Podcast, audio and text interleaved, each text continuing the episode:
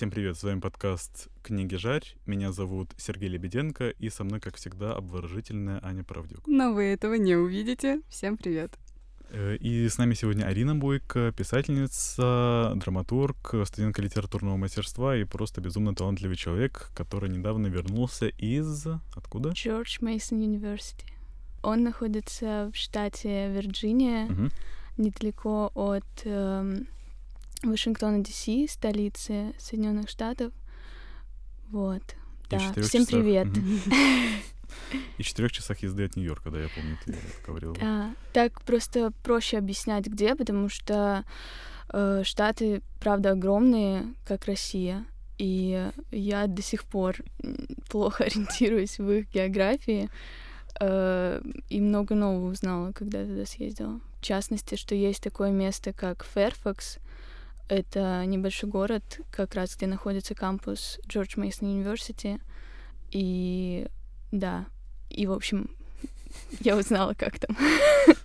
Давай начнем с самого начала. А почему ты решила поехать на... Ну, это, я так понимаю, было обучение по обмену, да? То есть, что да, а вместе с другими там студентами вышки, а оттуда приезжают э, там тоже студенты по обмену? Или... Да, все mm-hmm. так. Это программа обмена вышки, которые э, легко найти в Гугле учеба по обмену в ШЕ или что-то вроде этого.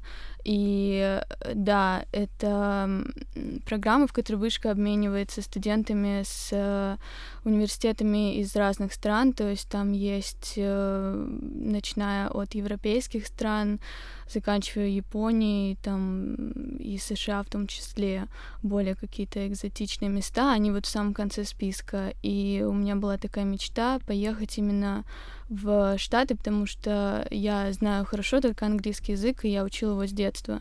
И несмотря на то, что я много раз была в Европе, и там мне тоже нравится, я как-то чувствовала всегда, что там мне не хватает вот этого знания языка, и что даже если будет какая-то программа на английском, наверняка будет много курсов, которые будут на французском там или немецком, в зависимости от страны, и ну, я как бы не смогу на них ходить, буду ничего не понимать, выучить там французский за бакалавриат, за время, которое я была в бакалавриате, мне не удалось, поэтому ну, настолько хорошо, чтобы там поехать mm-hmm. и разговаривать. И поэтому вот Штаты были какой-то такой мечтой.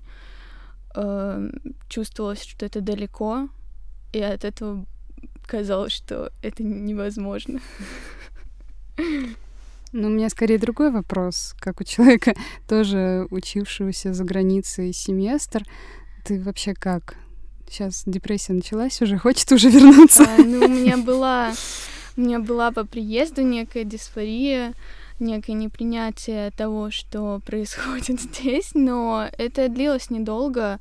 Мне кажется, это потому что э, если ты достаточно быстро адаптируешься, да, когда ты уезжаешь куда-то, ты потом как бы тебе тяжело потом уезжать, потому что ты уже настолько там адаптировался, что тебе все здесь как будто бы заново приходится делать.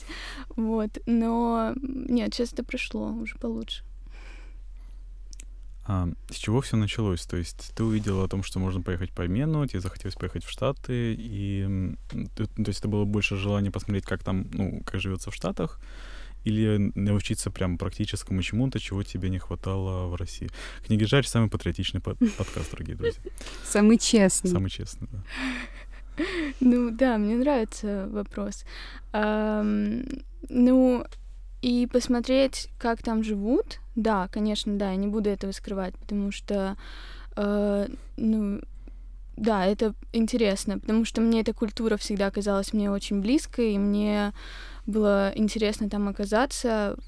Как бы этот язык за это время, которое я учу, он как бы интегрировался уже в мое сознание, как будто. Ну и э, поехала я именно в Штаты, наверное, потому что э, Creative Writing вообще придумали учить именно в Штатах, да, э, ну, то есть в Штатах и Великобритании одновременно, mm-hmm. но э, Штаты как бы являются в этом смысле передовой страной, где Э, уже много лет учат creative writing, и, в общем-то, у них это получается хорошо, вроде как, потому что, как мы знаем, мы знаем много сегодня современных американских писателей, правда же, которые закончили creative writing, MFA. И, и британских, да. И mm-hmm. есть случаи, когда, ну, то есть, там есть Кадзуо Сигура и Йен Макьюин, которые заканчивали один и тот же курс э, там, в Британии, в университете Восточной Англии, насколько я помню. Ну, там же есть, э, как я читала в одном из конспектов, посвященных э, истории Creative Writing, есть вроде бы как два взгляда, что то ли американцы, то ли британцы. И Дэвид Майерс э, пишет о том, что Преподавание Creative Writing началось случайно, чтобы разнообразить э, преподавание филологии и литературоведческих каких-то дисциплин. Предложили студентам начать писать, почувствовать себя писателями, а потом уже в университеты пригласили преподавать не только филологов, но и писателей и журналистов. Но есть другая точка зрения, что вообще история этой дисциплины гораздо более древняя, интересная, и что так то есть оно изначально, это, это не эксперимент, который удался, а это изначально придуманная дисциплина. То есть кто, кто прав? Просто, знаешь, у меня такое ощущение, что вот поворот начался... Сейчас мы вернемся к Карине, потому что тут есть важный вопрос о том, что... Да, пока предоставим слово экспертам истории образования. А, да, Сережа. дилетант в этом. А, что был поворот в конце 19-го, начале 20 века, когда появились журналисты, которые не хотели ограничиваться исключительно тем, что они будут писать репортажи, новости и так далее. Им хотелось какого-то больше, больше публицистики, больше э, художественного в таких текстах. То есть Марк, Это типа про Марк, Марк Твен. Марк Твен, да. Марк Твен, Хемингуэй и так далее. И, ну, то есть до этого еще был Чехов, но Чехов об этом писал в более таком... Э, в, в письмах своим друзьям. Там, то есть если друзья ему писали, я хочу стать писателем. Что мне делать, дорогой Антон? Он, Антон отвечал, дорогой такой-то, не пиши, пожалуйста. А если ты пишешь, то пиши так-то и так-то. Хемингуэй впервые делал это публично, в книгах, которые он публикует, и э, мне кажется, что журналисты той эпохи, то есть начала 20 века, условно, там, 10 20 30 они начали, они становились писателями, а, как, ну, и начинали преподавать, как писать. И оттуда, наверное, начался Creative Writing, такой традиционно, каким мы его знаем. То есть есть некие техники, которые нам там позволяют делать историю более эффектной. Но у меня, Карине, есть такой вопрос. Насколько я понимаю, у тебя эти курсы были устроены несколько а, по-другому, больше с прицелом на автофикшн, то есть на рассказ а, автора, писателя о том, что он сам пережил а, в художественной форме. Да, у меня был курс автофикшн, это был как раз курс магистрский, и потому что такие условия, когда ты едешь по обмену, тебе нужно выбрать э, на какое-то количество кредитов определенных курсы разного уровня для бакалавров и для магистров. Mm-hmm. И это на самом деле удобно, потому что ты можешь как бы все посмотреть. И я очень начала далека, издалека отвечать, я понимаю. Но э, да, курс, э, то есть я просто хотела сказать, что были другие курсы, mm-hmm. да, и нет такой какой-то, э, это не какой-то не тренд, угу. да, это не какой-то подход. Точнее, это тренд, да, наверное, но э, это не какой-то подход э, американского креатив райтинга, потому что это просто был отдельный курс, который так назывался автофикшн, и на нем мы читали автобиографические романы и выполняли упражнения как бы на писательство, то есть разные этюды, как это у нас называется, и по итогам писали рассказ. Вот. Mm-hmm. Ну да, и это эм, было как бы подразумевалось, что этот рассказ, он будет носить какой-то автобиографический характер, и в отличие от как бы какой-то сюжетной прозы, где ты придумываешь сюжет, здесь ты более можешь раскрепоститься и просто написать свои мысли, свой опыт рассказать. То есть было ценно именно вот эта подлинная история. А какие еще предметы были? Расскажи мне. А, еще я ходила на сценарное мастерство, uh, screenwriting workshop, crea- uh, digital creative writing. Um, еще был у меня, значит, творческий семинар по художественному переводу и Public Humanities. Это был курс на который я записалась в последний момент и на который мы делали видео, но да, вот так вот. Видео это было что-то ну, сюжетное или А это были, это Public Humanities, это было на э, по направлению как бы фольклористики больше, и мы там делали видео о э, художниках, э, фольк, фольклористах, ну, так, как бы э, folklore artist, я как mm-hmm. бы так медленно говорю, потому что я думаю, как это все перевести. Э, но да, мы там делали видео про музыкантов, вот я делала, некоторые делали про художников, то есть такое как шоу-кейс артиста. Вот. Но это на самом деле как бы все характеризует очень мне кажется, образование американское, потому что вот оно все такое очень практикоориентированное и очень направленное на какой-то результат. То есть у тебя с любого курса ты выходишь с каким-то пусть пробным, пусть твоей первой там работой, самой такой пробой пера, но ты выходишь с чем-то готовым. То есть по переводу мы делали перевод с э, любого языка можно было делать на английский. По вот э, Public Folklore мы делали эти видео. Э, по Digital Creative Writing мы верстали сайт. По Autofiction рассказ был, и по э, Screenplay Workshop были первые 15 страниц сценария.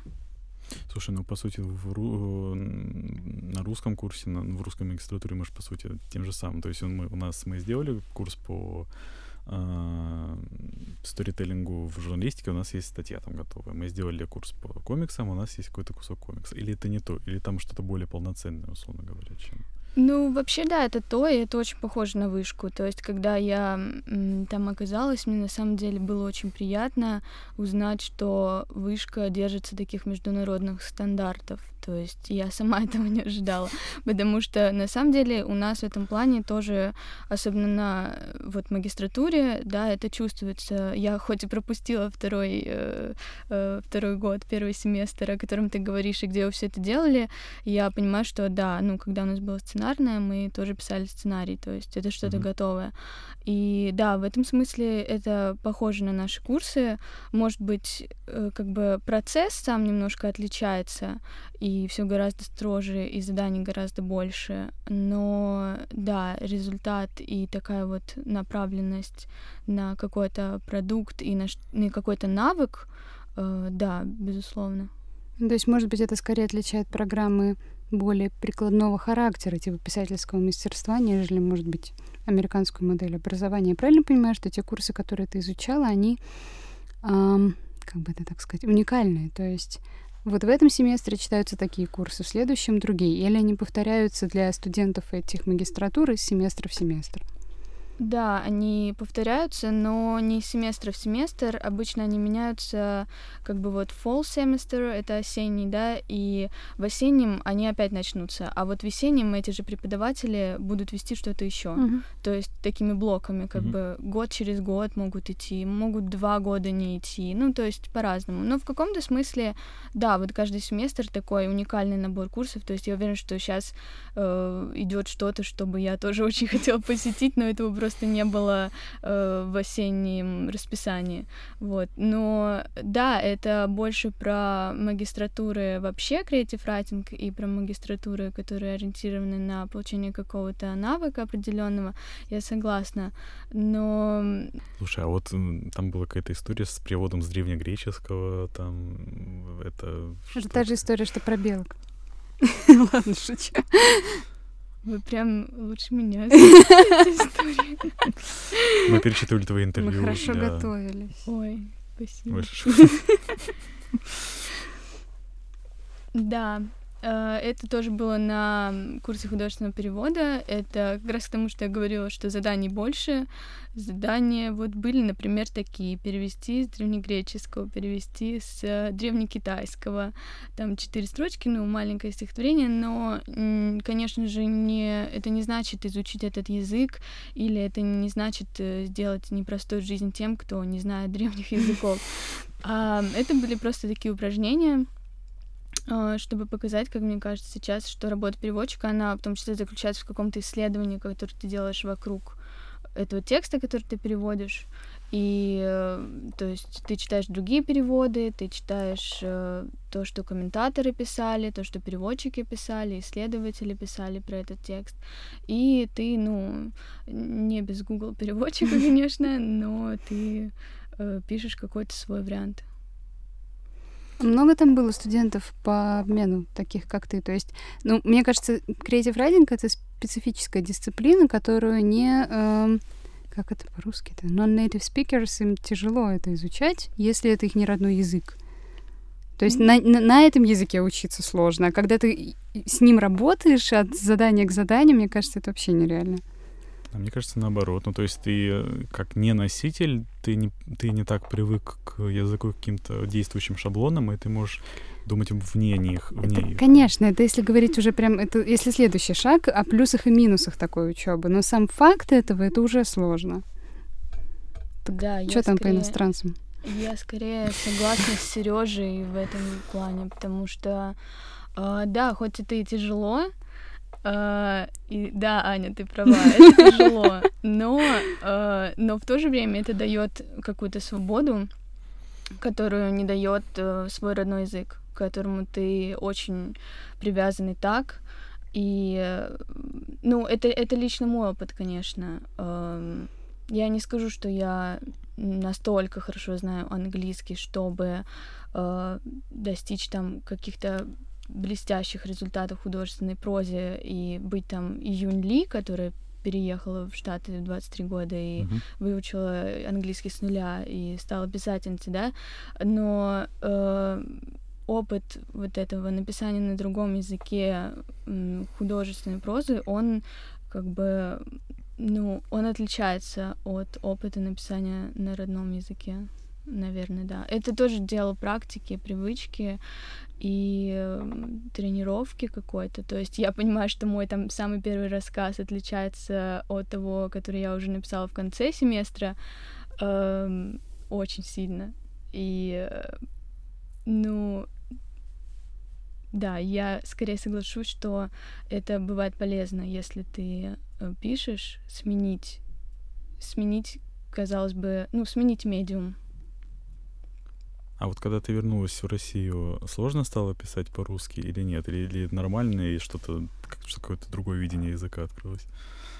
Э, нет, не сложнее, точно не сложнее. Это как раз становится как будто бы проще. Это, конечно, некая иллюзия, наверное, потому что это все так же тяжело, но э, наоборот, ты, э, кстати, удивительно, что это просто еще одна история э, из моей жизни. Давай. Кстати, мне поразило, что когда я стала писать на английском, мне почему-то в текст захотелось вставлять такие слова, которых э, вообще нет в английском языке. То есть, ну, у меня нет этой склонности в русском, но почему-то в английском тебе постоянно хочется какой-нибудь, я не знаю, какие-нибудь лапти написать, переводчики. Почему-то тебе вдруг хочется слово лапти. И вот лезет, как бы, понимаете, все равно. Русская лезет. Да, да, да, да, да, да. Ты как бы, ты же, ты думаешь, да нет, как же я лапти-то заменю на что-то другое. Книги жаль, самые патриотичные. Ну вот, и в этом смысле на русском потом ты чувствуешь такое, ты уже отдыхаешь, ты уже пишешь, как отдыхаешь на русском. Э, хотя редактировать все равно как бы э, потом на этапе редактирования ты понимаешь уже, что зря ты так расслаблялся, но э, да, вот это переключение, мне кажется, оно работает, э, работает скорее в пользу, чем создает какие-то трудности. Мне кажется, Арина описывает, знаешь, бег с нагрузкой. Но когда ты что-то тяжелое на ноги положил, бежишь и потом снимаешь, и так сразу легко, и ты летишь, и все хорошо. Это ну как переход с английского на русский. Ну, да, я... да, похоже, это хорошая метафора. Я помню просто... Это метафора для писательства, в целом. Я помню свои ощущения, когда я выполняла какие-то письменные работы на немецком у меня текст был чистый, то есть там не было вот русской воды, которую всегда хочется налить в какие-то академические сочинения или эссе. Ну да, да, ну, ну это классика. Хочется как-то утяжелить фразы, вот эти вот причастные идеи, причастные обороты. А когда языком владеешь не то чтобы не очень хорошо, но не виртуозно, когда у тебя нет такой возможности, ты волей-неволей сцеживаешь это все, остается только самое нужное. И это вообще классный опыт, мне кажется. А ты там писала, ну, по-русски в смысле, как ты рефлексировал на тему жизни в другой стране, что-то об этом, какие-то есть тексты уже? Ну да, да, я вела дневник там. Телеграм-канал. Телеграм-канал старалась вести, хотя вообще не успевала, мне кажется. И теперь восхищаюсь всеми, кто ведет телеграм-канал. Как они это успевают, я не знаю. Ну да, я рефлексировала, и, конечно же, я мечтаю об этом опыте написать но мне кажется, нужно, чтобы это все как-то отлежалось еще немножко, Мгм. и в голове моей тоже в том числе, и мне всегда нужна какая-то дистанция некая, мне кажется, то есть эм, я, по крайней мере, так, что я пишу о том, что случилось там, не знаю, пять лет назад могу написать, потому что почему-то оно вдруг становится вот становится актуальным для, для меня внутренне. Ну, то есть такой перевод опыта в память получается. То есть, когда это воспоминания, наверное, об этом уже можно писать. Ну да, наверное. Понимаю. Но при этом есть еще, ну, это отвлеченная мысль, что когда ты описываешь то, что ты помнишь, ну, не факт, что то, что было, на самом деле, соответствует тому, что... ты Ну, это пишешь. конечно, Ну, да. конечно. Слушай, у меня тут такой вопрос. А насколько отличается то, как оценивают текст, ну, условно, в Штатах, э, их практика преподавания и фидбэка на художественные тексты от того, что у нас? Просто я привожу сейчас статью, которую для портала LeadHub э, писала писательница и преподаватель литературного мастерства в университете Айовы. Ее зовут э, Хелен Рубинштейн, и э, она написала статью «Toward Changing the Language of Creating, Creative Writing Classrooms», то есть э, изменяя язык воркшопов по креативному письму. Ам, И она пишет о том, что мы должны отказаться от оценки работы с точки зрения, хорошо это написано или плохо написано, воздействует это на читателя или не воздействует. Мы должны прежде всего обращать внимание на то, зачем человек это пишет, что он этим хотел сказать, и удалось ли ему это донести, сделать этот эффект, или не удалось. Если нет, то почему?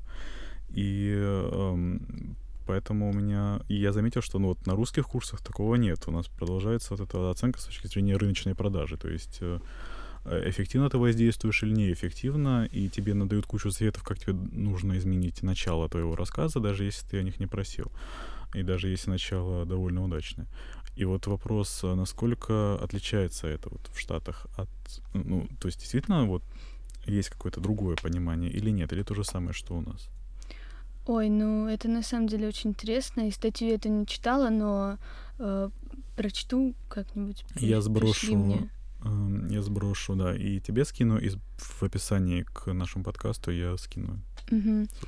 И, ну, на самом деле, мне кажется, вот то, что ты про- процитировал, да, это что ты говоришь, э, связано очень сильно с эм, таким, э, назовем это постколониальным поворотом и в как бы в культуре в целом, да, Э, потому что э, там действительно в Штатах, да, и в американской литературе очень важен голос, очень важен, кто пишет, э, гораздо важнее, чем что. И вот как ты правильно заметил, гораздо важнее, чем как бы насколько это будет продаваться, Мгм. что, что хотел сказать автор эм, и все прочее. То есть какие-то вопросы, которые мы привыкли себе задавать и которые мы привыкли задавать произведениям. Э, Там очень важен как бы голос и очень важен, кто, кто автор. То есть, да, если Ролан Барт нам говорит, что не важно, кто автор, э, на самом деле мы сейчас находимся уже в таком э, положении, что уже важно, кто автор. То есть э, я имею в виду, что там э, очень акцентировано внимание на э, меньшинство, на как бы на African American, да, на LGBT сообщество. Мгм. То есть, э, и мне кажется, это связано в том числе с этим. То есть эм, я, по крайней мере, вспоминаю воркшопы э, свои, которые у меня там были, и действительно эм, был э, и еще плюс это был автофикшн, да, курс, то там вообще этот опыт как бы стоит э, во главе угла. И вот воркшопы как раз это как творческие семинары у нас, у меня были по этому курсу, и поэтому там вообще вот этот как бы э, голос конкретного человека и опыт э, автора играл как бы, ну, ведущую роль. То есть, э, конечно же, остальные, э, остальные какие-то критерии, они как бы могут подождать, и они, понятно, что э, это все, конечно же, нужно работать там над художественной стороной текста, над, я не знаю, над сценами конкретными, нужно как бы расти в этом плане, и в этом курсе было много посвящено тому, что, э, да, вот давайте там писать э, про ощущения, да, там давайте писать сеттинг э, и все такое, mm-hmm. ну, и как бы, конечно, на это обращалось внимание, но в целом такое, такое впечатление, что действительно вот эти критерии оценки, они как бы они уже по-другому, по-другому как бы применяются. То есть это будут критерии не столько художественности, сколько вот этого э, голоса. И не то, что стиля конкретного, а вот именно голоса, индивидуального опыта какого-то, да. И не знаю, получилось ли у меня это сформулировать эту мысль. Она на самом деле достаточно недавно ко мне пришла, как осознание. Не, мне кажется, вполне получилось. А, еще я заметил, что, эм, скажем, если, ну, то, о чем ты, говоришь, если в Штатах стараются как-то, чтобы человек извлекал свой опыт и свой опыт описывал, хоть это и был курс, все равно там ну, как направленность такая, а, то у нас, наоборот, говорят, отходите от того, чтобы вы описывали себя и свои чувства, и пишите там, пробуйте писать про другое. Ну, то есть такие разные векторы. Да, которые... ну вот это мне кажется странным. Ну, то есть, ну, мне как адепту э, автофикшн.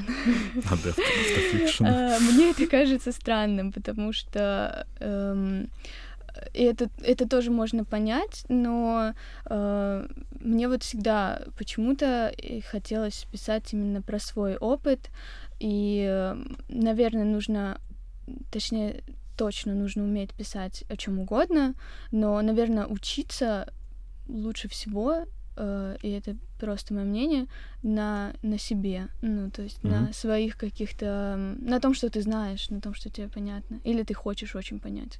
У меня есть предположение, что это зависит, в принципе, от готовности, как бы это сейчас банально и по-школьному не звучало, наверное, общества к тем или иным разговорам. То есть у нас вот эта персонификация, какой-то личный опыт переживания каких-то личных травм или страданий, это, ну, не так давно, мне кажется, началось, и, в принципе, э, как бы это так сказать, ну, общество идет. не очень mm-hmm. к этому готово. То есть мы не конкретно мы сейчас, а глобально тогда мы а, пока еще не готовы а, раскрытие каких-то табуированных тем типа секса или ЛГБТ или еще чего-то. То есть это все, да, да, да, да, это все считается таким типа не выносить ссор из избы и что-то в этом духе. То есть давайте о, о другом, чтобы никто не дай бог не подумал, что это я там какой-то свой опыт пересказываю. Но это, знаете, это как типа, это можно обсудить на кухне, но не надо об этом говорить громко, стоя на табуретке. Ну вот это, я думаю, из, из этой серии, то есть это, скорее всего, вопрос времени. Или для нас еще не актуальны проблемы типа empowerment или что-то вот, вот в этом духе.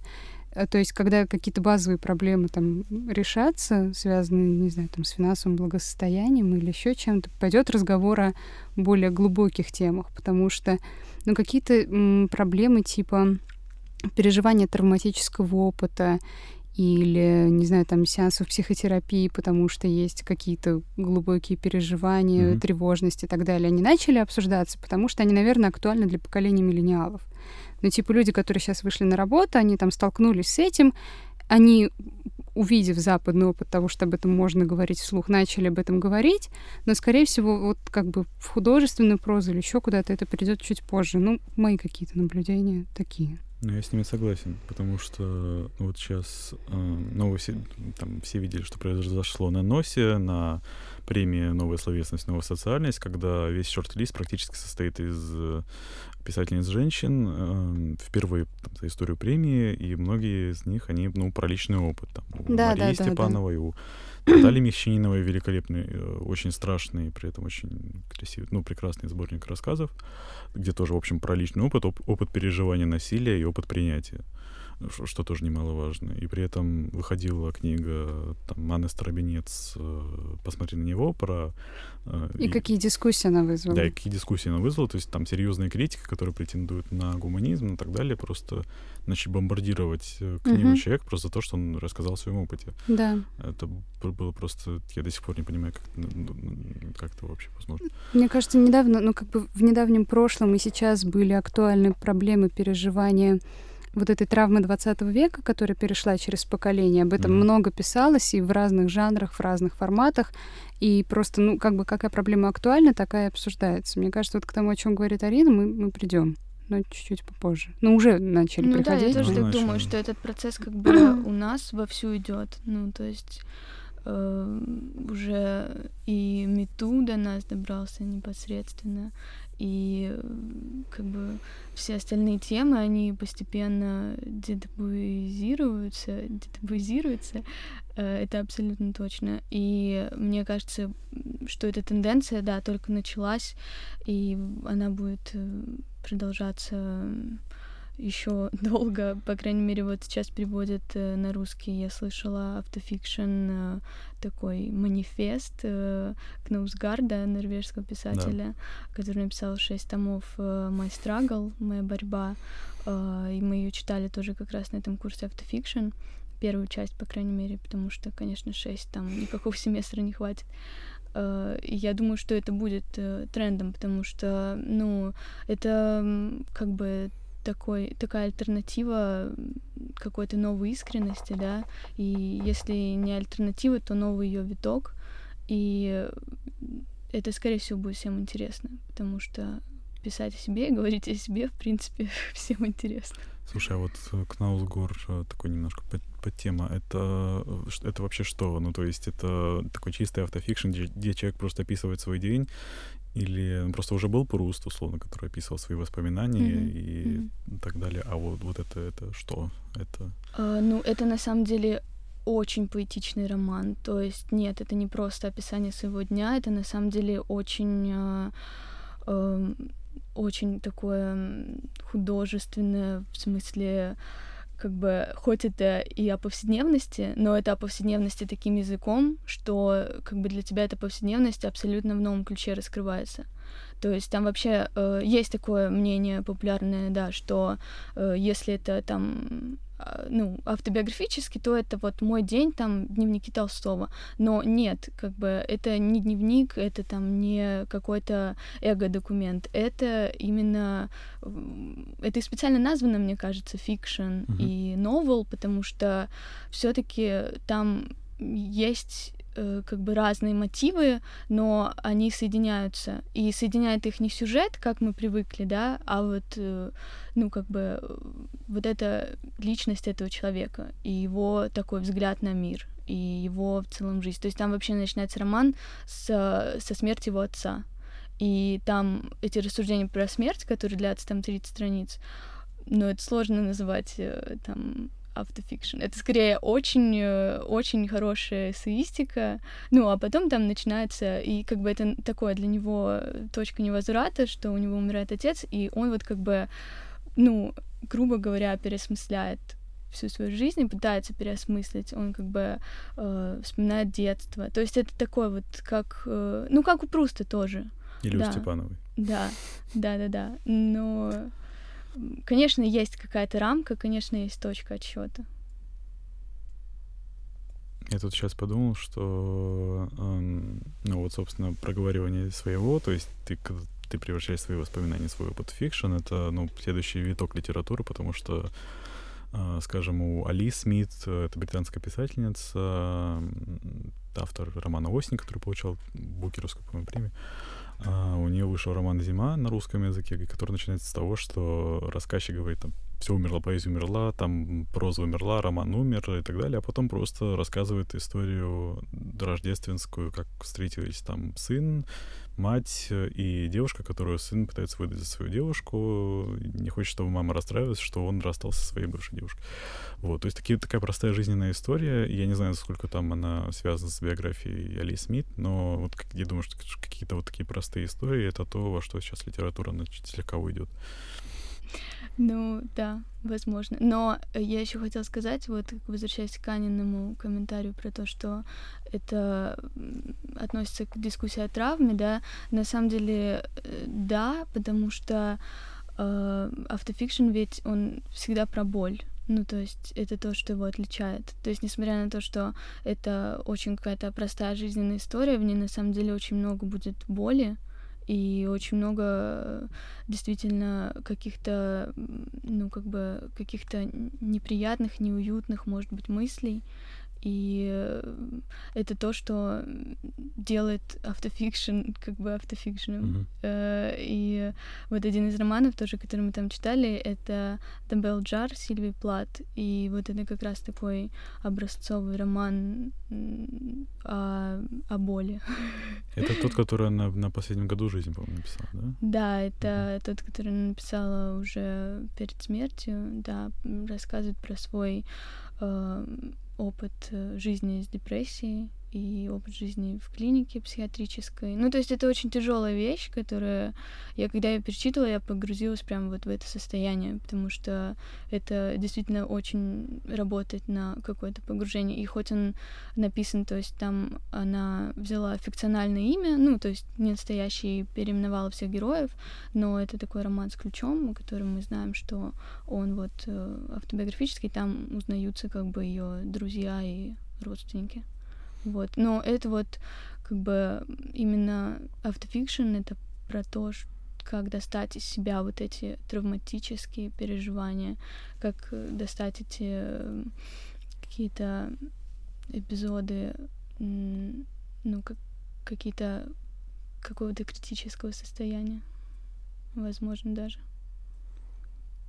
Эм, мне кажется, что да, то, то есть мы через после 90-х, после постмодернизма пришли к тому, что, ну вот, условно, я читал вот вчера буквально эссе Алексея Поляринова э, про бесконечную шутку. Он там пишет о том, что, ну, по сути, вся бесконечная шутка — это отказ от иронии как способа говорить э, литературно. То есть э, ты можешь поиронизировать, но на самом деле ты говоришь о серьезных вещах, там про боль, про э, проживание болезненного опыта. И если Уоллес это сделал с фикциональными персонажами, просто он брал реальные истории людей, но потом их перерабатывал, и получалось такой вот книжка потока сознания, то потом вот это все превратилось, что каждый человек получил возможность высказаться, которая одобряется, ну, то есть, условно, литературой, и литература, соответственно, уходит в проговаривание опыта, который не так связан с сюжетом, но все равно связан с тем, чтобы человек мог получить голос, сказать, дать этому определенную форму и сделать что-то прекрасное. Ну да, это абсолютно правда. Мне кажется, что э, да, сегодня этот голос э, и главная такая освобождающая функция вообще литературы это то, что реально любой может получить этот голос, да, сегодня. И вот э, в Америке там абсолютно огромное множество журналов литературных, и каких-то платформ, э, интернет и так далее для публикаций. И, э, что интересно, они часто именно пишут, что мы там для queer writers, то есть они именно ценят вот этот вот какую-то создание вот этого сообщества, создание какой-то среды, и уже это получается не один голос, а как бы ты находишь так как бы ты находишь так э, свое сообщество, ты находишь людей с близкими тебе ценностями. И то есть, на самом деле, мне кажется, из одного голоса рождается вот это, ну, многоголосие, потому что, ну, ты не можешь быть один такой. И в этом, ну, очень круто, как бы, литература очень классно, мне кажется, помогает этому, в том, чтобы и вообще, ну, писательство, мне кажется, в этом смысле очень освобождающая практика, эмансипаторная. Такая терапия сама. А, посоветуй, пожалуйста, сайты, издания, за которыми стоит следить литературные, я имею в виду американские или британские, или вообще англоязычные. Ой, это так сложно, без списка сделать, но так э, на вскидку первое, что приходит в голову, это издательство, э, куда я ходила волонтером, когда была в Америке и остановилась на несколько дней в Нью-Йорке. Это издательство Ugly Duckling Press, и э, оно издает э, независимые, э, это независимые издательства, они издают поэзию, прозу, и у них много всего интересного. То есть вот их бы сайт я бы посоветовала прочекать, если интересно mm-hmm. что-то современное и как бы не мейнстримное. Uh, ну, uh, что еще? Я знаю много сайтов с какими-то ресурсами, то есть, ну, я не знаю, банально Poets and Writers, где ты можешь найти все журналы в э, алфавитном порядке литературные и прочитать про каждый, как туда сабмитнуть, э, как туда что-то отправить, ты можешь узнать. И, наверное, это какой-то... То есть про журналы э, я не скажу, потому что, мне кажется, э, хотя у меня есть несколько фаворитов, но мне кажется, ты как бы это такой процесс, когда ты каждый, когда ты сам должен найти себе что-то, что-то для себя путем какого-то поиска, вот, да, но э, да, и мы даже делали это на одном из курсов, писали на ревью на вот журнал литературный. В общем, да здравствует полифония и голос для всех. Нет, мне кажется, это правда очень трезвые, очень хорошие мысли. Спасибо, Арина, нам было очень интересно и приятно. Спасибо вам. Напоследок, а, что бы ты посоветовала человеку, который едет в Штаты учиться или просто за границу? Один совет. Я бы посоветовала ничего не бояться и, и не чувствовать себя чужим, а сразу почувствовать себя родным. Твой голос услышал. И не бояться говорить, и, и не бояться вообще менять обстановку, и вообще меньше бояться, и только жить в каком-то моменте. Классно. Хотя это абстрактный совет, я понимаю, но э, не скажу же я э, там, не знаю, начинать с How are you? Хорошо, начинайте разговор э, с How are you? Причем в России тоже. Да, везде, в пятерочке. А, Арин, спасибо большое. Это был, э, мне кажется, очень интересный разговор. Друзья, с вами был подкаст «Книги Жарь». Эм, со мной были Аня Правдюк, и Арина Бойко. Меня зовут Сергей Лебеденко. До следующей недели.